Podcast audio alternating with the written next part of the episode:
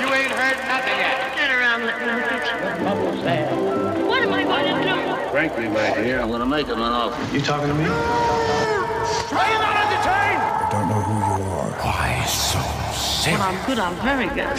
But when I'm bad, I'm better. He's denying! Snap out of it! If they call me Mr. Boy's best friend is his mother. You have no style. You bark all day, little dog.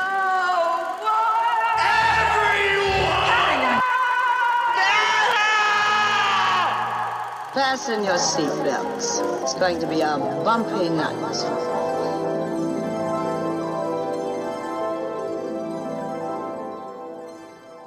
Hello, and welcome back to the Tinsel Factory.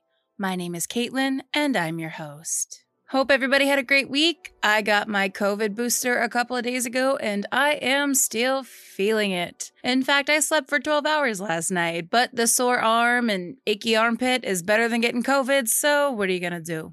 This week on Two Sentence Movie Reviews of movies I saw in a movie theater, we've got Eternals. As I've said in the past, Big MCU fan am I. They're my favorite brain junk food, and unfortunately, Eternals is a little bit more junk than food. Yes, it's different than the other Marvel films, which is great. Yes, I will watch it many more times, but the story problems are messy. I can't tell if they needed to give director Chloe Zhao more control or less over the final project. Because in films like this, the studio has a heavier hand on the final film, I'm leaning towards they needed to give her less control, which kills my soul to say. But her inexperience with big studio pictures was unfortunately on full display here for me. The weakest parts of the movie, in my opinion, were when they let the film dip more into Zhao's style, and the flow of the movie suffers for it as a result. I'm a big fan of Chloe Zhao. I liked Nomadland, but this just didn't quite work for me.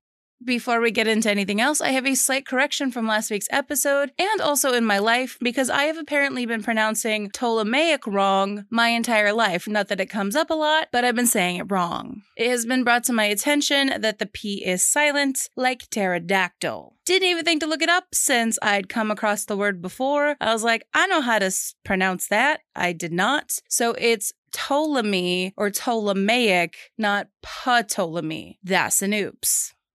Anyway, this week we're covering the life of a Scottish knight whose life I've just realized I've been getting confused with Robert the Bruce's forever, who became one of the main leaders during the First War of Scottish Independence, William Wallace. We'll also cover the making of the film Braveheart and what the film got right about Wallace, which wasn't much, and what it didn't, which was most of the film, despite the fact that the studio description for Braveheart includes the phrase richly detailed. With that, let's take our places. It's showtime.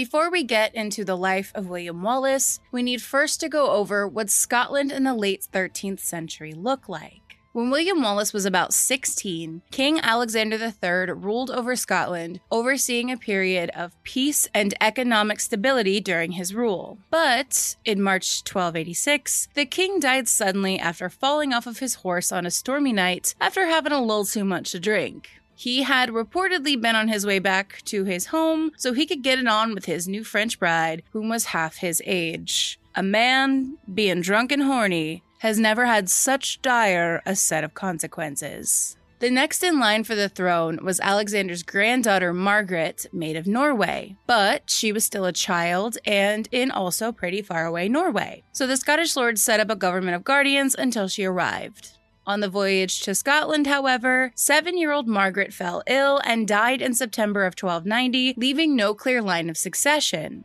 This would lead to a period in Scottish history known as the Great Cause, with several families laying claim to the throne. A civil war soon threatened to break out in Scotland.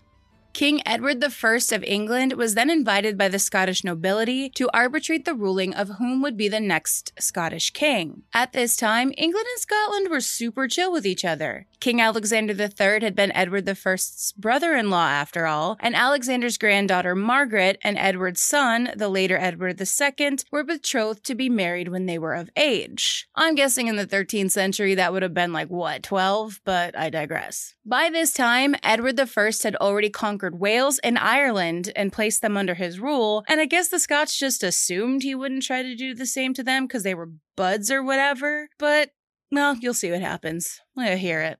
Before the process of arbitration could begin, Eddie insisted that all of the contenders recognize him as Lord Paramount of Scotland, aka he'd be in charge of Scotland till they worked their shit out and this was agreed upon. In early November 1292, the auditors ruled that John Balliol had the strongest claim to the Scottish throne and was declared the next King of Scotland. Just one problem. Edward wouldn't relinquish his control of Scotland and demanded that the country pay homage to him to support himself and the military in the current war against France. Also, King Johnny was not a particularly strong ruler, and Edward could pretty much knock him around as he pleased. Edward's influence on Scottish affairs weakened Balliol's reign, and eventually, tired of being made a fool of, King John amassed an army and invaded northern England. Well, this didn't sit too well with Eddie I, and in retaliation, Edward invaded Scotland, starting the First War of Scottish Independence. His first act of war was letting a legion of trained soldiers loose on Berwick, a town primarily full of civilians where Scottish armies had previously killed and raided English tradesmen. Their slaughter lasted three days and only ended after Edward saw one of his men viciously murdering a woman, the details of which I will not go into here because it's real, real gnarly. This raid ended with the Scottish army defeated and King John captured and held up in the Tower of London. Edward left an earl in charge of Scotland and returned to London, believing the Scots had been put in their place. Well, the high Scottish nobility's passiveness and then utter defeat by Edward I led to uprisings within the Scottish commoners. After the Berwick incident in 1296, Balliol abdicated from the Tower of London, and Edward then claimed complete control over Scotland. Eventually, Balliol was exiled to his estates in France, living out the rest of his life in obscurity. Scotland was then left without a monarch until the accession of Robert the Bruce in 1306. But I'm getting ahead of myself. William Wallace came of age during these tumultuous times, a member of the lesser nobility. His father was likely a knight. Very little is known of his lineage, though it is believed that he was the younger son of a Scottish landowner, whom likely died when he was about 18. His mother lived until he was about 24, also unknown is his exact birth date, though it was around 1270, or what he even looked like, though it is generally agreed upon by historians that he was a big boy, at least six foot six. It is believed that Wallace had some military experience before his more famous rebellious career, though it is not known exactly what this might have been. As a second son, no land was promised to young Wallace, meaning he'd have to make his own way in life. Based on historical artifacts and documents, he was taught by monks before leaning towards a slightly different career. It is known that William was an archer and likely a hunter. So it worked out well for Wallace that he was alive in a time of great upheaval, otherwise, the world would likely never know the name William Wallace today. The first act of rebellion, definitely known to have been carried out by Wallace and his men against the English rule, was the killing of William de Heselrigge, the English High Sheriff of Lanark, in May 1297. This is said to have been done due to a private grudge, but it is not certain if that is true. Wallace had, according to some sources, fallen in love with a woman named Marion that the sheriff of Lanark also had the hots for. The two got into a tussle, and Marion had helped Wallace escape. The sheriff killed her in retaliation. Wallace returned in the night with some men to carry out his vengeance. He killed de Heselrigge violently in his bed. But it's possible Marion didn't exist at all, and the fact that Heselrigge was not just the sheriff, but the judge of the town as well. So it's likely that the probably already outlawed William Wallace would have killed him just to keep himself from getting busted or prosecuted. During the time tales were made up about William Wallace, coincided with the popularity of Robin Hood, so it's likely those people making up those stories gave Wallace his own maid Marion. After killing Heselrigge, Wallace then joined with William the Hardy and Andrew Murray, and they carried out raids throughout the Scottish countryside, sparing only women and priests. This was one of several rebellions taking place across Scotland, including that of future King of Scotland Robert the Bruce, whom was amassing troops in southwestern Scotland around the same time. Soon, Wallace's small militia had turned into a full blown army. The English had to act, and Edward, while waging a different war in France, ordered his troops to march north. On September 11th, 1297, an English army confronted Wallace and his troops at the Forth River near Stirling. The Scots were massively outnumbered, but the English would have to cross a narrow bridge two by two on horses over the Forth River before they could reach Wallace and his men. With the high ground, Wallace and company massacred the English as they crossed the river, giving Wallace an unlikely victory. Sources say killing as many as 5,000 English troops. One of the few casualties on the Scottish side was Andrew Murray. Wallace went on to capture Stirling Castle, and Scotland was, for the briefest of moments, nearly completely free of English forces. Personality rise, not a lot is definitively known about who William Wallace was during this time, as legends were springing up about him as he was carrying out his rebellion. So it's almost impossible to discern fact from fiction. What we do know is that in October 1297, Wallace invaded northern England. When he entered England, the rules of whom would be spared shifted drastically. Wallace was a brutal fighter and would even burn down monasteries, laugh as monks were drowned, raped women, tortured villagers, a level of violence that shocked even the medieval people in a time where violence was the name of the game. He even reportedly flayed a dead English soldier and kept his skin as a trophy. All of this alleged carnage motivated the English troops to keep fighting towards defeating William Wallace. Wallace was killing Englishmen wherever he found them. So, yeah, not a guy you'd want to grab a beer with in modern day, probably either. When Wallace returned to Scotland toward the end of 1297, he was knighted, likely by Robert the Bruce, and proclaimed guardian of the kingdom in December. Three months later, Edward returned to England from France, and in July he invaded Scotland again with more fervor than ever before. Wallace's troops suffered a devastating defeat in the Battle of Falkirk on July 22, 1298. His military reputation destroyed in an instant, and he would resign his guardianship as a result. The loss wasn't all his fault, as the Scottish nobility withdrew troops just before the battle begun, and the English had a fancy new invention called the longbow, which proved deadly. Wallace had not prepared his troops for this long range weapon. 10,000 of Wallace's men were killed that day.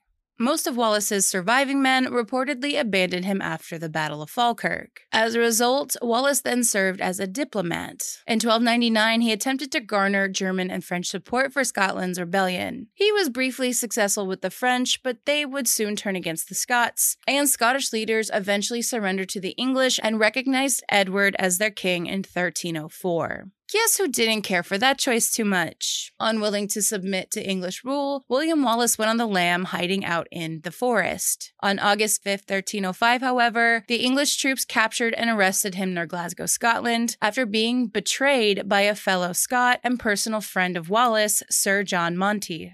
Wallace was taken to London and condemned as a traitor to the king on August 23, 1305. If you're squeamish, you're going to want to jump ahead about like 15 seconds because I'm about to drop some gruesome execution knowledge. Straight after the trial, Wallace was stripped naked, dragged to the city by two horses whom he had been tied to, while being pelted with trash from onlookers. He was then hanged to the brink of death, disemboweled, castrated, beheaded, and then drawn and quartered. His preserved head would be placed on a pike on London Bridge. His quartered limbs were displayed separately in Aberdeen, Berwick, Stirling, and Perth as warnings to the Scots. This didn't quite work the way Edward had hoped, and Wallace was soon seen by the Scots as a martyr and as a symbol of the struggle for independence, and his influence would carry on years after his death, some would say centuries. Scotland would gain its independence about 23 years after Wallace's execution with the Treaty of Edinburgh in 1328, which would bring the First War of Scottish independence to a close. Scotland would remain independent from England, though English rulers would continue to try and take it back a couple of times, until James VI of Scotland became the king of both Scotland and England in 1603 when Elizabeth I died childless. There would be further rebellions, which you're likely aware of if you've seen the star show Outlander, but this is where the tale of William Wallace comes to a close. This Scottish hero and symbol of independence would, nearly 700 years after his execution, be portrayed by an Australian American actor who'd blur the lines of history for the sake of entertainment. But before we get to that, let's talk about the movie Braveheart. What will you do without freedom? Will you? Fight against that? No! We will run! And we will live. Die. Fight and you may die. Run and you'll live. At least a while. And dying in your beds many years from now, would you be willing to trade all the days from this day to that for one chance, just one chance, to come back here and tell our enemies that they may take our lives, but they'll never take our freedom! Now, if you've seen the movie Braveheart recently or you're a big fan of it, you can probably surmise by my Sparks Notes version of William Wallace's life that the final part of this episode is going to be a big boy, because man alive, did that film take some liberties with this dude's life. But before we get to that, let's talk about how the 1995 film Braveheart got made. Completely sidestepping, but still acknowledging the fact that Mel Gibson is a, let's oversimplify by using the word problematic individual these days. In 1995, he was in the prime of his career. You know, before all the anti Semitism and calling that officer sugar tit stuff. But I digress. Mel Gibson spent most of the 90s alternating between personal projects and big blockbusters. This included films like Forever Young, The Third Lethal Weapon, and Pocahontas. He made his directorial debut in 1993 with the film The Man Without a Face, a drama about a disfigured painter, played by Gibson, of course, whom remains isolated from society after being labeled a pedophile by the locals. The film had gotten him some positive reviews, a little bit of buzz, and Gibson set out to find his next directorial project. It was Alan Ladd Jr., whose name may sound familiar as he was responsible for bringing Rocky Horror Picture Show to Fox in the 1970s, that would begin the road to the film Braveheart getting made. Ladd had initially come across the project while at MGM Pathé when he picked up the script from screenwriter Randall Wallace, no relation to the historical figure that I could find.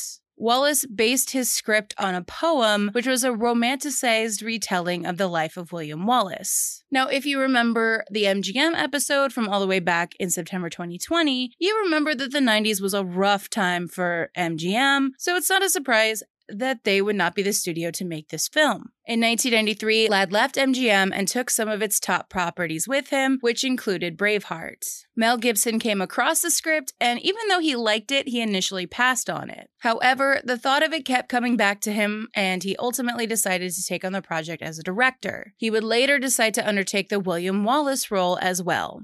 Sean Connery would actually help him perfect the accent.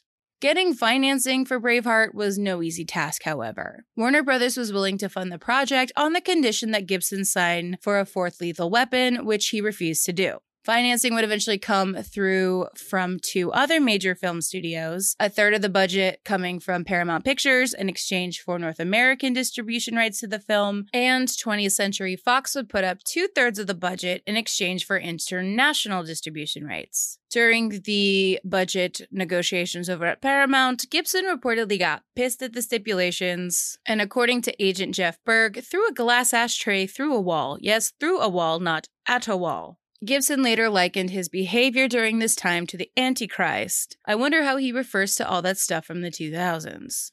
Principal photography on the film began on June 6, 1994. While the crew spent three weeks shooting on location in Scotland, during which it rained almost nonstop, the majority of the film, including the major battle scenes, were actually shot in Ireland.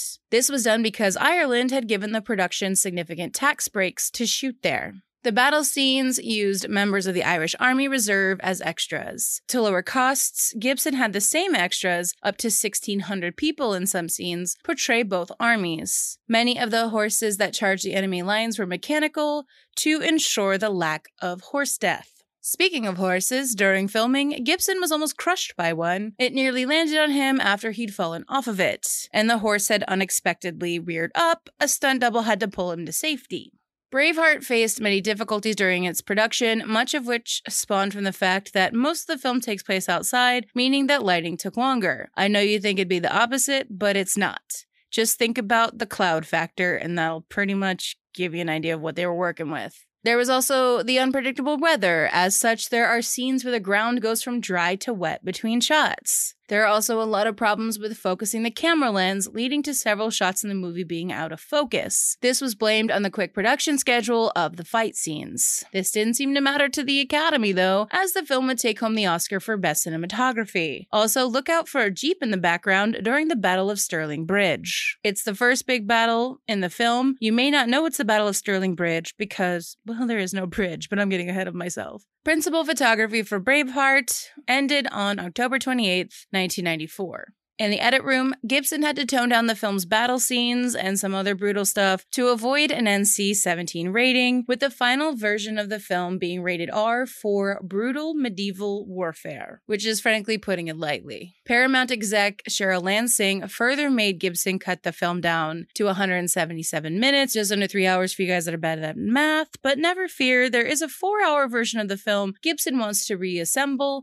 if Paramount and Fox are interested. Fox is owned by Disney now, and he is, again, problematic to put it at the very least, so I wouldn't hold my breath on seeing that version of the film anytime soon. Braveheart released wide in the US on May 24, 1995, and received rave reviews all around when it came to the filmmaking. The biggest critique the massive amount of historical inaccuracies in the film. As of writing this section of the episode, I haven't rewatched the film to analyze it, and the more I keep reading how much was incorrect is making me dread the next part.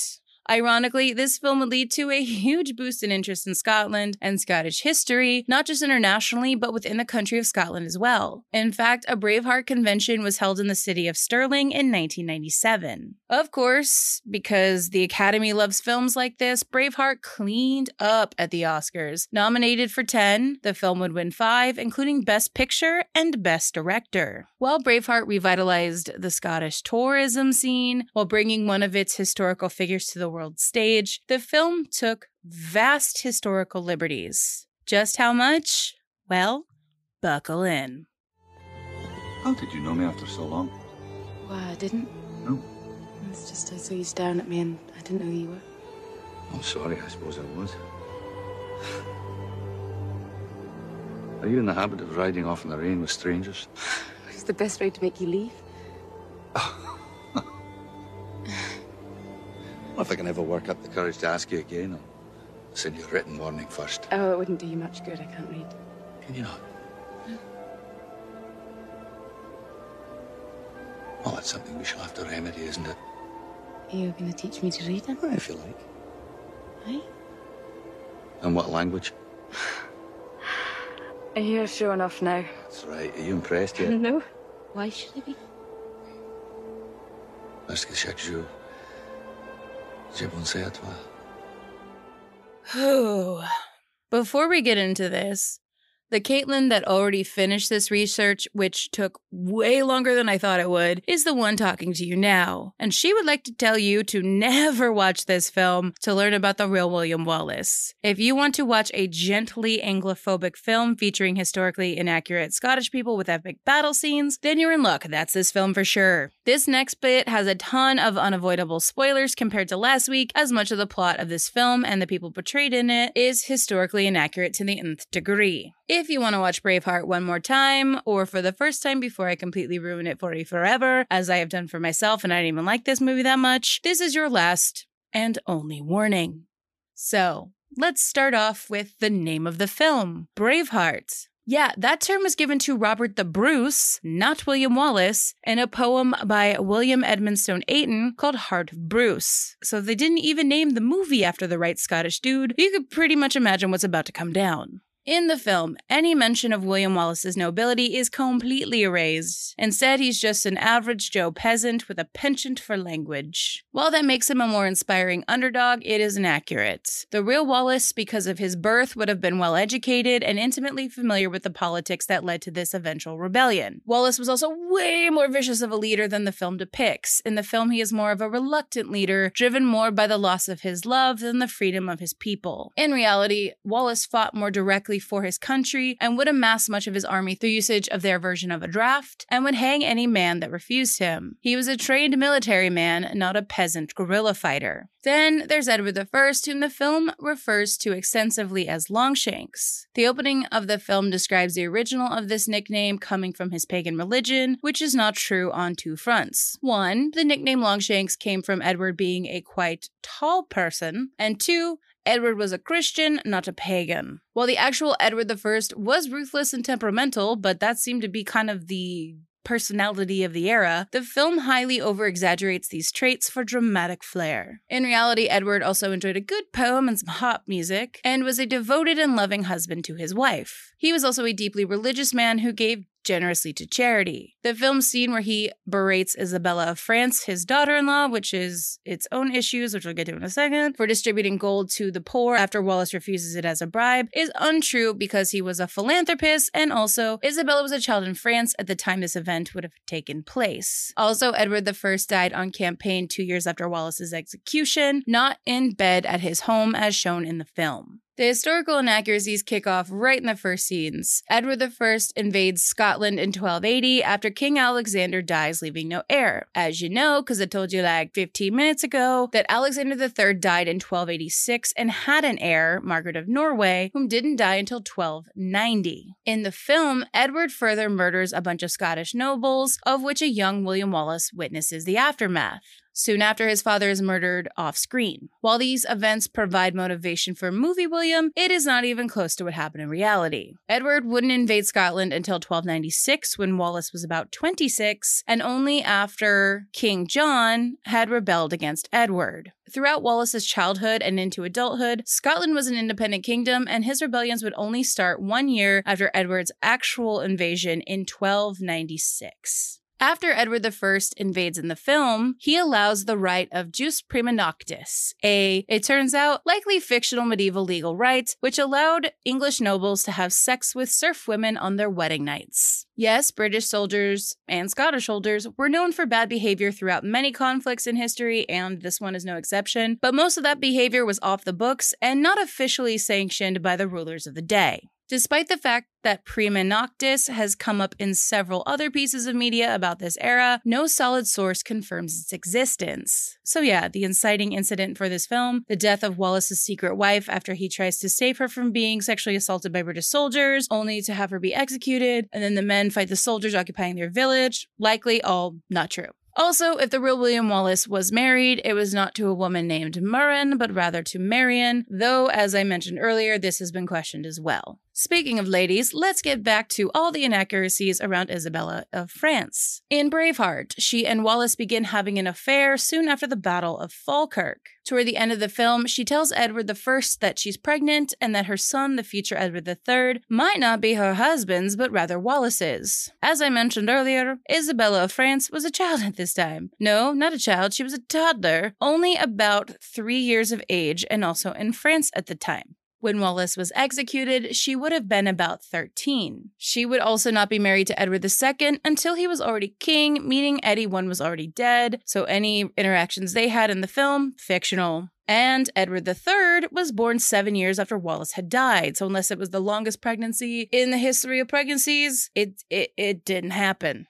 Edward II's portrayal in this film as an effeminate homosexual has been viewed as highly homophobic in recent years, which it is. Mel Gibson has defended this choice because, of course, he has. There is some evidence that Edward II may have been bisexual, but not homosexual as portrayed in the film. In actuality, homosexuality as we know it today simply was not in existence at this time. It is known that Edward did prefer the company of men over women, but this would not have been that big a deal at the time. Edward II historically has been described as a model prince and would sire four children with Isabella of France. He was not impotent around women as the film Braveheart portrays. Also, Edward I, as far as history knows, never killed any one of his son's lovers, male or otherwise, by pushing them out a window because there would be no point. At one point, Wallace's uncle Argyle, whom raised him, said that bagpipes had been banned in Scotland. While this has happened during Scotland's history, this did not happen in the 13th century. Also, Uncle Argyle did not exist in reality. The McGregors from the next Glen that joined Wallace shortly after the Lanark incident, which is the fight after his wife was killed, is more than likely fiction as well, just for the small fact of the matter that the Gregor clan likely didn't exist yet. When they did emerge, several hundred years later, their traditional home was geographically quite some distance from Lanark as well. Wallace did win the Battle of Stirling Bridge, but the version in Braveheart is very inaccurate. For starters, there is no bridge. The battle also lacks Andrew Moray, Joint Commander of the Scots Army, who was fatally injured in the real battle. This scene has been labeled by CNN as one of the best depictions of medieval battles in cinema, despite its rife historical inaccuracies, most notably, and I cannot stress this enough, the lack of a bridge. The whole point and the whole reason Wallace won that battle was because of the bridge. Later, Wallace did carry out a large scale raid into the north of England, but he did not get as far south as York as portrayed in the film, nor did he kill Edward I's nephew as it is portrayed in the film. The Irish conscripts, drafted soldiers at the Battle of Falkirk, whom started fighting for the English before switching to the Scottish side mid battle, are also unhistorical. In fact, there were no Irish troops at Falkirk at all, and many of the English army were actually probably Welsh. Also, it is incorrect to refer to them as conscripts in the first place, as that was not the term they used during the Middle Ages. When it came to swords, the two handed longsword used by Mel Gibson as William Wallace in the film was not in wide use in this period. A one handed sword and shield would have been more likely, but I'm assuming he wanted to feel like an epic badass, and let's be honest, two handed sword, that's, that's your boy for that.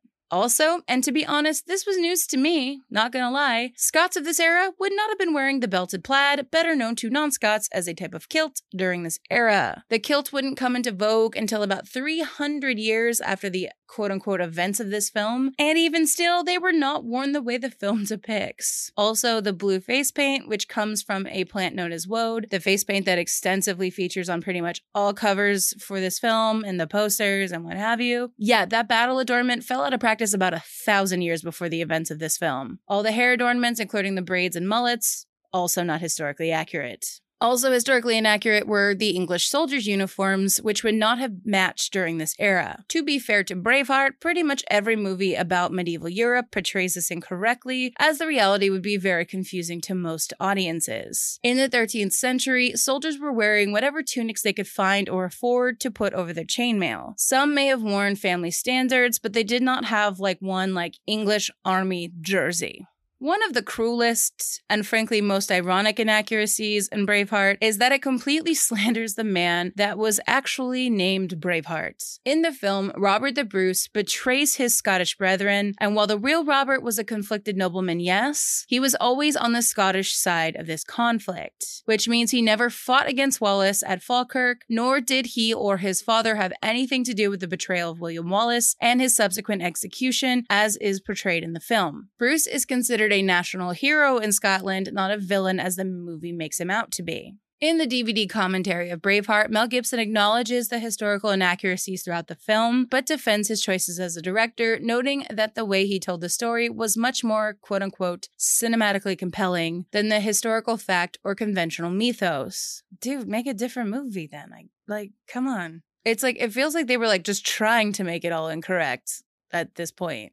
The one thing Braveheart did get mostly right, it should come as no surprise if you've seen a Mel Gibson directed film, is Wallace's torture scene, though they did actually tone that one down quite a bit, likely to avoid the dreaded NC 17 rating, which is honestly more of a strategic move than probably what Gibson wanted to do, based on purely just seeing Passion of the Christ. He definitely would have done this more violent if he thought he would get away with it. But alas, in reality, during Wallace's torture, he never shouted freedom at any point in the matter depicted in the film. His last words are unknown. And between you and me, he likely didn't have a chance to say much since there isn't a lot of downtime to speak when you're being executed four different ways at once. In reality, William Wallace is a hero of Scottish history, a man of lowly noble birth, who was a complex human being, as we all are, though not necessarily in the ways depicted in the 1995 film Braveheart. This film should serve as an example that while a film can be massively successful, entertaining, and win awards, it does not mean that what you are seeing is real, even if it says based on a true story. Yes, Braveheart is an epic, overall pretty well made film. It is not an accurate depiction of any historical event. Always make sure to do your research before assuming anything is true, and no Facebook is not a credible source for you over 50s that listen. I consider myself a pretty big history buff, and I love UK history. And I knew that the events of Braveheart, the film, weren't super accurate, but even I had no idea the extent of just how much creative license was taken until I started researching William Wallace and the film this week. I'm sure I missed some too, but from my solo research, these are at the very least the big ones. So, the next time you sit down and watch Braveheart with your dad or other male acquaintance, because let's be honest, ladies, we're not the ones reaching for the dusty Braveheart DVD, make sure you smugly recount to everyone all of the historical inaccuracies running rampant in this film, like I will the next time I have to watch this movie. Yes, I do have friends and family members who refuse to watch movies with me. Why do you ask?